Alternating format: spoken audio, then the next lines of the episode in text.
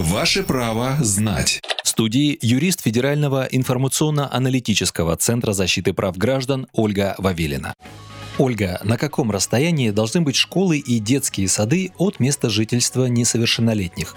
Расстояние от детских садов и школ до домов, где живут дети, должно быть не более 500 метров, а в условиях стесненной городской застройки и труднодоступной местности до 800 метров. Для сельских поселений до 1 километра. Если расстояние больше, то должен быть организован транспорт до детского сада или школы и обратно. При этом продолжительность пути к образовательному учреждению не должна превышать 30 километров в одну сторону. Что касается расстояния от жилых домов до места посадки на школьный автобус, то оно должно быть не более более 500 метров. Для сельских районов допускается до 1 километра.